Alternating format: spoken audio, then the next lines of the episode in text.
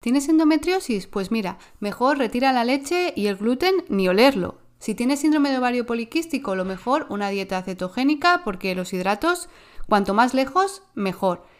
¿Que tienes problemas para quedarte embarazada? Pues dieta sin gluten, sin lácteos y sobre todo baja en hidratos. Es importantísimo que controles tus niveles de glucosa.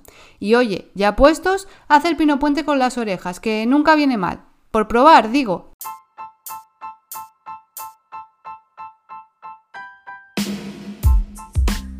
Hola y bienvenidas a Descubriendo el Cuento, el podcast donde con un toque de humor y sin tapujos desmontaremos todos esos tendrías y deberías que nos han vendido a las mujeres sobre salud, alimentación y estilo de vida. Yo soy Bea Rueda, enfermera y dietista, y estaré encantada de que me acompañes en este espacio, donde exploraremos los temas más relevantes sobre alimentación y salud femenina. Aquí romperemos con todos aquellos mitos y estereotipos que rodean nuestros cuerpos y nuestro estilo de vida. Empezamos.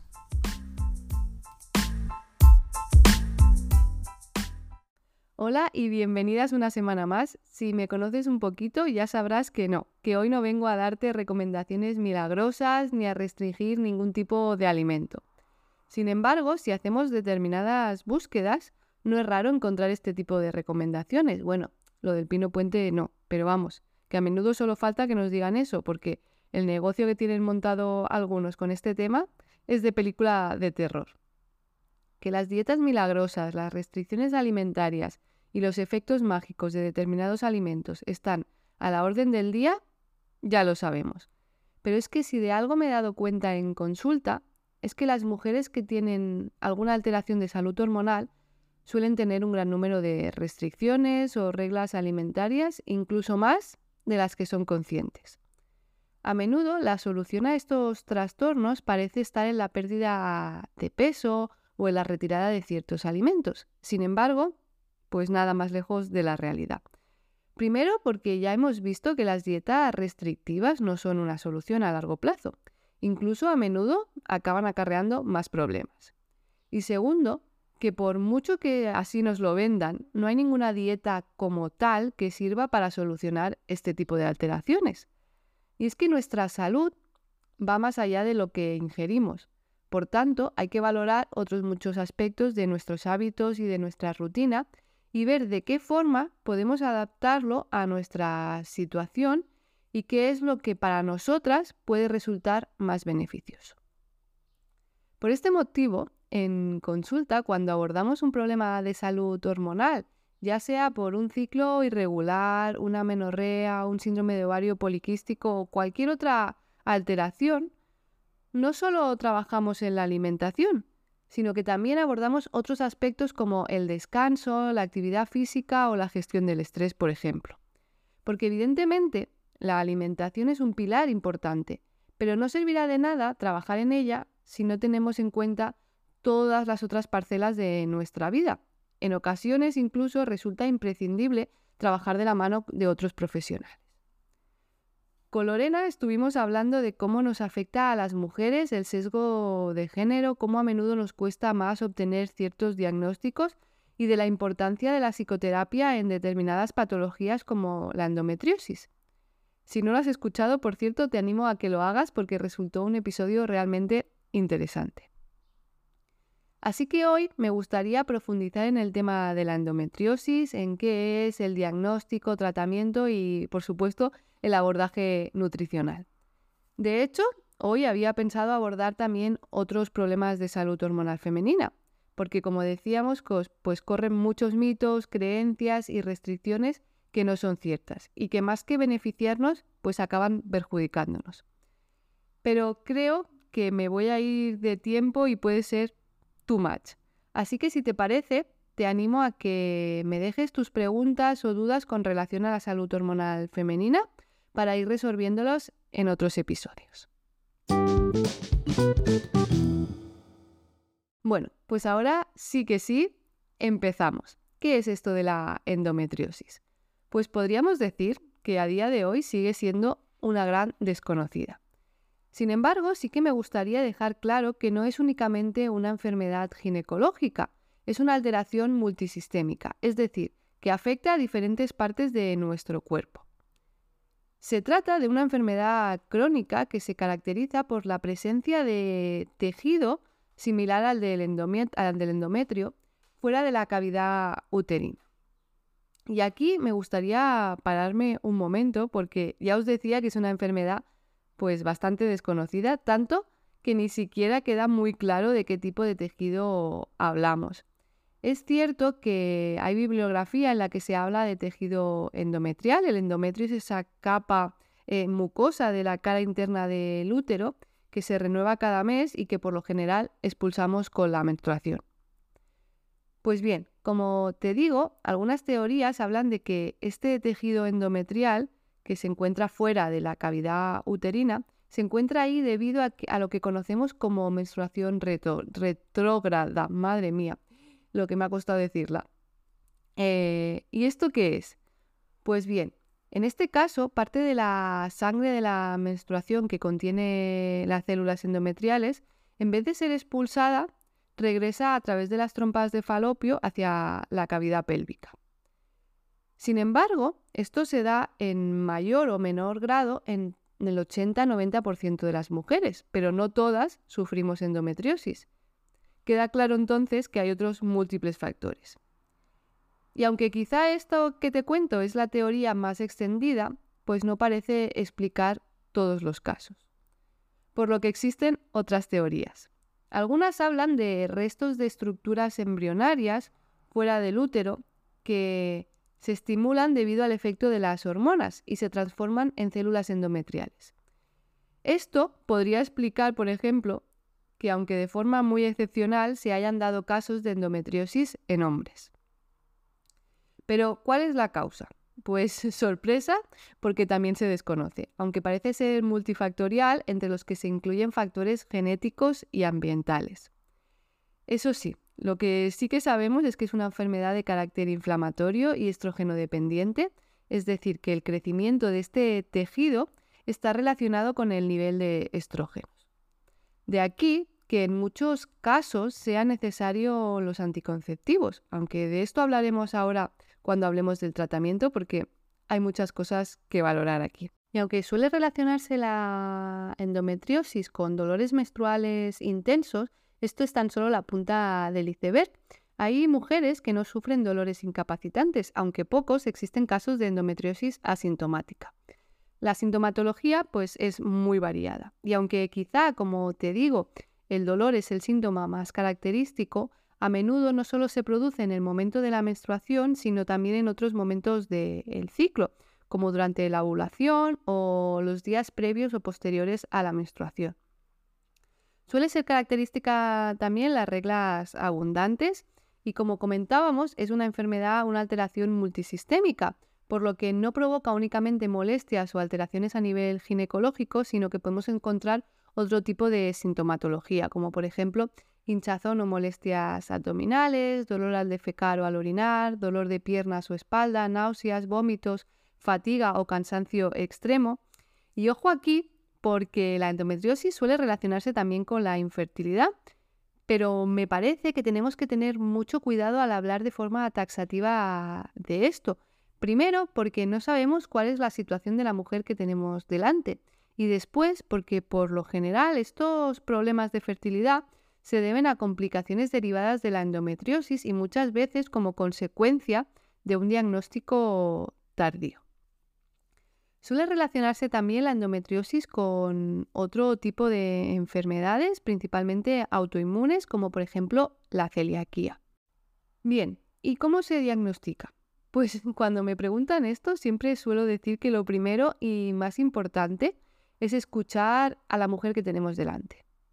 Sinceramente creo que ya no solo en el caso de la endometriosis, sino en general, si en las consultas médicas se escuchara más y se basaran menos en pruebas diagnósticas, se acortarían mucho los tiempos para conseguir un diagnóstico. Y es que creo que, bueno, esto ya lo he dicho otras veces, pero muchas veces acabamos teniendo un montón de pruebas diagnósticas que no conseguimos encajar por ninguna parte. Y es que en ciertas ocasiones, mm, por desesperación, pues acabamos acudiendo a mil y un profesional, pero que al final eh, cada uno solo mira su parcelita y acabamos entonces teniendo y sumando pruebas sin ningún sentido. Porque al final, si por muy útil que sea una prueba, si no sabemos ni lo que estamos buscando, ni cómo encajarlas con el resto, pues no nos va a servir de nada. Siempre digo que para mí las pruebas diagnósticas son como las piezas de un puzzle. Si no sabemos cuál estamos montando, es muy difícil conseguir encajarlas. Pero bueno, según los protocolos para el diagnóstico de la endometriosis, además de una buena historia clínica, se realiza una ecografía, que nos servirá para empezar a orientar ese diagnóstico. Suele realizarse también una analítica porque existen algunos marcadores que pueden estar alterados en mujeres con endometriosis. Y por último, y la prueba que nos va a dar el diagnóstico definitivo, es la laparoscopia. Y te cuento, te cuento qué es esto. La laparoscopia es una cirugía en la que se introduce una cámara gracias a la cual se pueden observar directamente los órganos y las cavidades internas. Esto nos sirve para buscar esas zonas de implantes de tejido endometrial. Y aprovechando esta prueba, suele realizarse una biopsia, una muestra de, se coge una muestra de este, de este tejido para, para analizar. Vale, y ahora que tenemos el diagnóstico, ¿qué hacemos? Porque como hemos visto, recomendaciones hay muchas y con relación a la alimentación miles de restricciones y muchos superalimentos y muchos suplementos. Pero ¿qué hay de cierto en todo esto? Pues si te parece, vamos a ir viéndolo por partes. Para empezar, recordar que no existe ningún tratamiento que cure la endometriosis. El tratamiento deberá estar principalmente enfocado a mejorar la calidad de vida de la mujer y evitar complicaciones. Por lo que va a variar de una mujer a otra, no solo dependiendo de la sintomatología que tenga, sino de su situación personal y de su estilo de vida. Por ejemplo, algo a tener muy en cuenta eh, y que nos va a determinar en gran medida el tipo de tratamiento o camino a seguir será si la mujer tiene deseo de ser madre o no. El tratamiento médico se basa principalmente en dos vías y aunque no me voy a detener mucho aquí porque evidentemente esta no es mi área, por nombrarlas, principalmente se centraría en el tratamiento quirúrgico y el tratamiento farmacológico, analgésicos, antiinflamatorios y terapia hormonal, es decir, eh, los anticonceptivos. Porque como ya veíamos, es una enfermedad estrógeno dependiente, por lo que en muchos casos para mejorar la sintomatología va a, ser, necesario tomar anticonceptivos. Y sé que últimamente los anticonceptivos pues tienen muy mala fama, pero a veces eh, sí son la solución, o al menos durante un tiempo. En ocasiones es verdad que trabajando en otros ámbitos podemos mejorar eh, la sintomatología y evitar los anticonceptivos, pero no siempre. Y esto va a depender mucho de cada mujer, como os digo, de su situación y es importante valorar cada caso como único que es.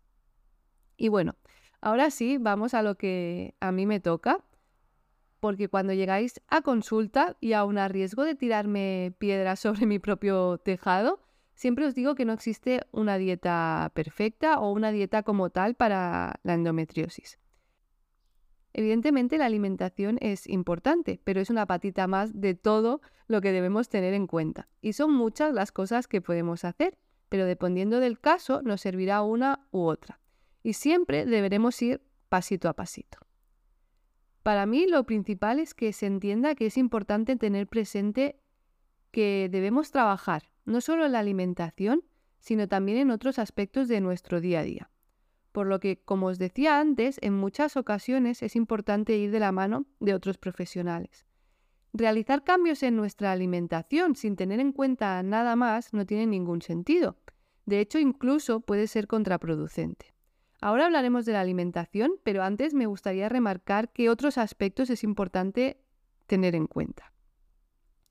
Para mí sería esencial trabajar en la gestión del estrés las terapias y las técnicas para la gestión del estrés y la educación emocional son de gran ayuda siempre.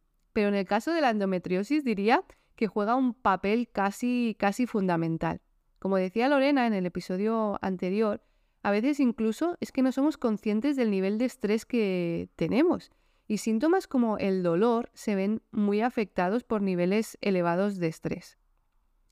Además es importante también tener una vida activa. Con esto no digo que debas ir a diario al gimnasio. Si te gusta, pues oye, genial. Pero al final hay miles de maneras de mantenerse activa.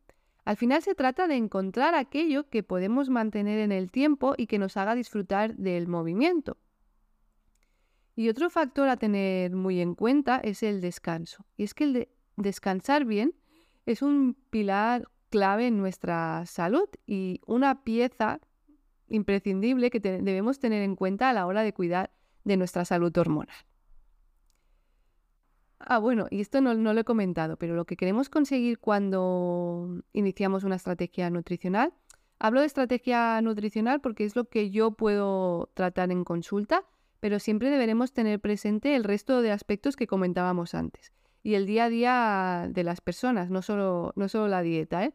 Pero para simplificar, pues me voy a referir a estrategia nutricional. Bueno, pues bien, el objetivo para mejorar la sintomatología y evitar complicaciones será reducir el estrés oxidativo, la inflamación y mantener a raya esos niveles de estrógenos de los que, de los que hablábamos. Y ahora sí, vamos a hablar de, la alimentación. Eso sí, Recuerda que cualquier cambio que realices en tu estilo de vida, tanto si hablamos de alimentación como de cualquier de cualquiera de los otros aspectos que comentábamos, debe hacerse de forma progresiva y adaptada a tu situación, valorando qué es lo que puedes hacer realmente hoy y qué es lo que puedes hacer que se pueda mantener. No se trata de correr ni de hacerlo todo de golpe. Por pequeño que te parezca el paso que estés dando, lo vas a ir notando. Además, cuando queremos correr, realizar cambios que no se adaptan a nosotras, aparte de, que no vamos a poder mantenerlos en el tiempo, nos acaba generando un estrés que, como ya hemos visto, pues no es nada beneficioso. Y bueno, vamos, como os decía, al tema de la alimentación, que me voy por las, por las ramas, pero es que es algo que realmente mm, creo que es importante recordar y, recalcar. Bueno, eh, seguro que si tienes endometriosis o conoces a alguien que la tenga, habrás escuchado eso de que es mejor retirar el gluten. Pues bien, esto no es, no es del todo así porque no hay ningún estudio que haya demostrado la eficacia de una dieta libre de gluten en caso de endometriosis. Lo que sí es cierto es que, como decíamos, hay veces que la endometriosis convive con otras enfermedades autoinmunes, como la celiaquía. Por tanto, será necesario retirar el gluten, pero no por la endometriosis como tal, sino por, por la celiaquía en sí. Y aquí me gustaría hacer un pequeño inciso, y es que el otro día escuchaba a una nutricionista y que justamente se dedica a temas hormonales, decir que tenemos que escuchar nuestro cuerpo y prestarle, perdón, prestarle atención a nuestros síntomas. Y que si tenemos claro que es el gluten lo que nos sienta mal, pues lo retiramos y ya está. Que no es necesario esperar, a, esperar seis meses o un año a tener un diagnóstico. Eh, por favor, sé que me repito más que el ajo, pero no retiréis el gluten sin un diagnóstico por mucho que os lo esté recomendando un profesional de la salud. Ya lo hemos hablado, pero es que lo veo tan a menudo que quiero volver a insistir que una dieta libre de gluten, llevar una dieta libre de gluten es algo más complicado que retirar ciertos alimentos. Pero es que, oye, eh, no es tan fácil además saber que si es el gluten lo que te sienta mal o qué alimento es el que te sienta mal. Porque para empezar, tú no comes gluten directamente. este forma parte de otros alimentos y además muchas veces está donde menos lo esperamos. Y por cierto, la sintomatología de la celiaquía o la sensibilidad al gluten pues no es únicamente digestiva. Así que con todo esto puedes ver que no es tan fácil como decir es el gluten lo que me sienta mal y me lo quito. De verdad que si fuera tan fácil no habría gente que tarda más de nueve años en ser diagnosticada. Y es que además un diagnóstico requiere de un seguimiento y un tratamiento específico y por tanto, si no tenemos ese diagnóstico, no vamos a tener este tratamiento y este seguimiento que necesitamos. Y además, si lo hemos retirado, si hemos retirado el gluten, vamos a dificultar mucho ese diagnóstico, porque estaremos falseando resultados o incluso podemos enmascarar otro tipo de alteraciones o patologías. Así que bueno, no me voy a enrollar más aquí porque ya es algo de lo que hemos hablado en otras ocasiones, pero por favor, por favor, no retiréis el gluten porque sí. Sé que puede ser complicado cuando te encuentras mal y no tienes una solución, pero es que a veces va a ser peor el remedio que la enfermedad. Otra cosa que seguro que habrás escuchado porque es que ahora está muy de moda, es hablar de dietas antiinflamatorias. Pues eh, sorpresa, la dieta antiinflamatoria no existe. Y me dirás, pues vea, estás muy equivocada porque esta dieta está en boca de todos y la venden por todas partes y para todo. Ya, pero es que no hay ninguna dieta como tal que nos desinflame. Sí es cierto que hay ciertos tipos de dietas o ciertos alimentos que se ha visto que son proinflamatorios.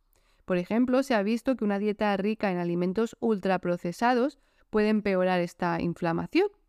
Sin embargo, como te puedes imaginar, pues hay otros muchos factores que no tienen nada que ver con la alimentación, pero que también son proinflamatorios, como por ejemplo el estrés. Por eso es tan importante adaptar el tipo de dieta a la persona y no la persona a la dieta. Y es que los cambios que debamos realizar en la dieta y si debemos o no suplementarnos va a depender ya no solo del estilo de vida de la mujer, sino también de la sintomatología. Ahora bien, de forma general, y aunque como te digo siempre es importante individualizar, sí que hay ciertas cosas a nivel de alimentación que es importante que tengamos en cuenta. Por ejemplo, la base de nuestra alimentación, como en cualquier otro caso, deberán ser las frutas y las verduras. Es importante no restringir ningún grupo de alimento e incluir suficiente proteína principalmente de origen vegetal, reduciendo el consumo sobre todo de carnes rojas. La grasa, por muy mala fama que tenga, eh, también es imprescindible. No tengas miedo a incluir grasas de buena calidad, ricas en omega 3 y vitamina E, como el aguacate, el aceite de oliva virgen extra, las aceitunas, las semillas o las nueces.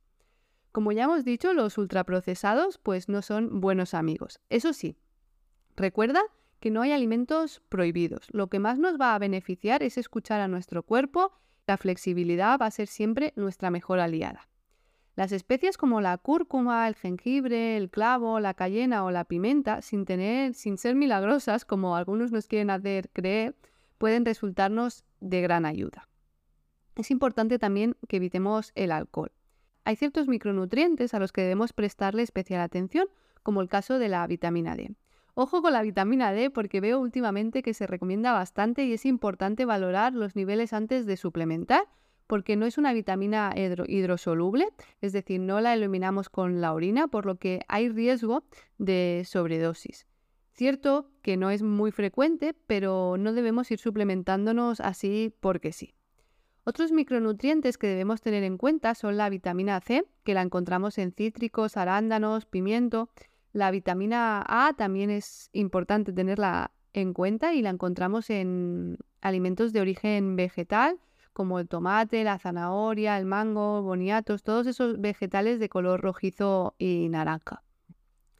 Eh, minerales que son importantes que tengamos en cuenta también, pues serían el zinc, que están presentes en las semillas, los frutos secos, el magnesio, presentes en el cacao, legumbres y también en los frutos secos.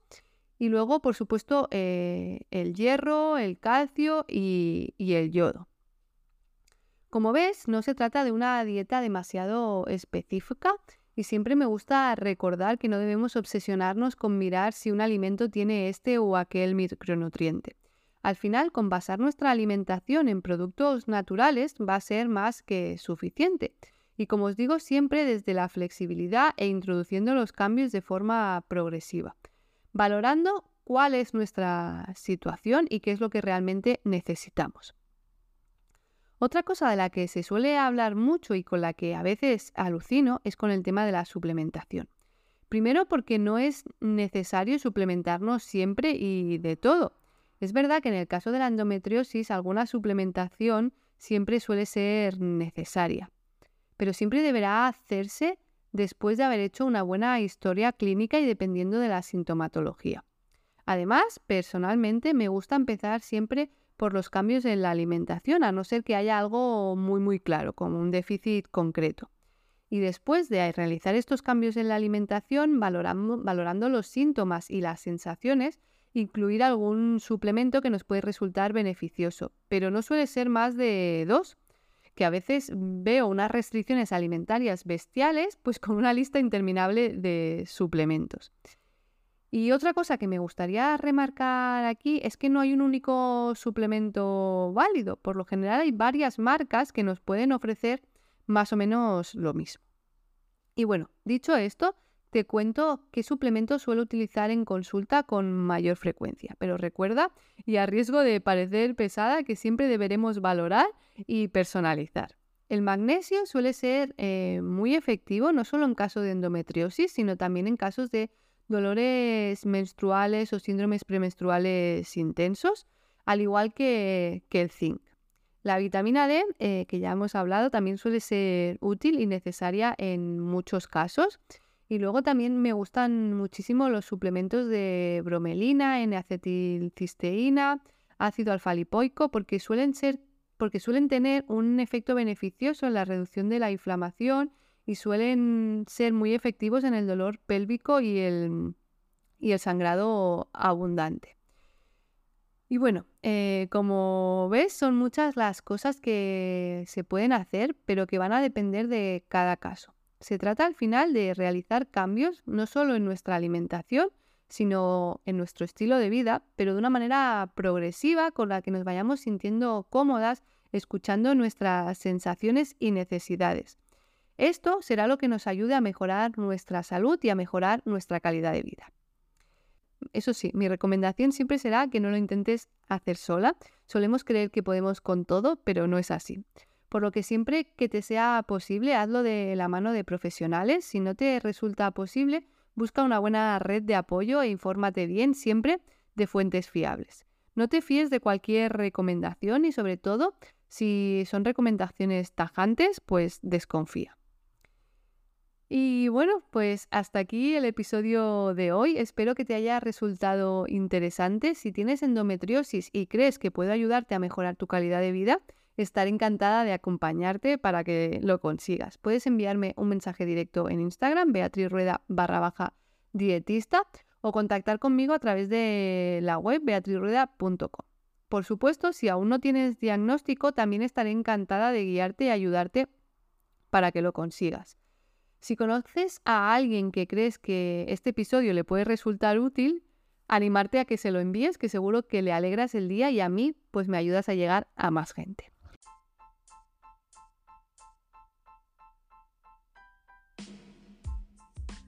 Y ahora sí, como siempre, si te ha gustado el episodio, déjame un corazoncillo. Si te gusta el podcast, dale a seguir si aún no lo haces, pues para no perderte nada. Y por supuesto, cualquier sugerencia, comentario o cualquier cosilla que me quieras contar será más que bien recibida. Y por hoy me despido. Un abrazo y hasta la semana que viene.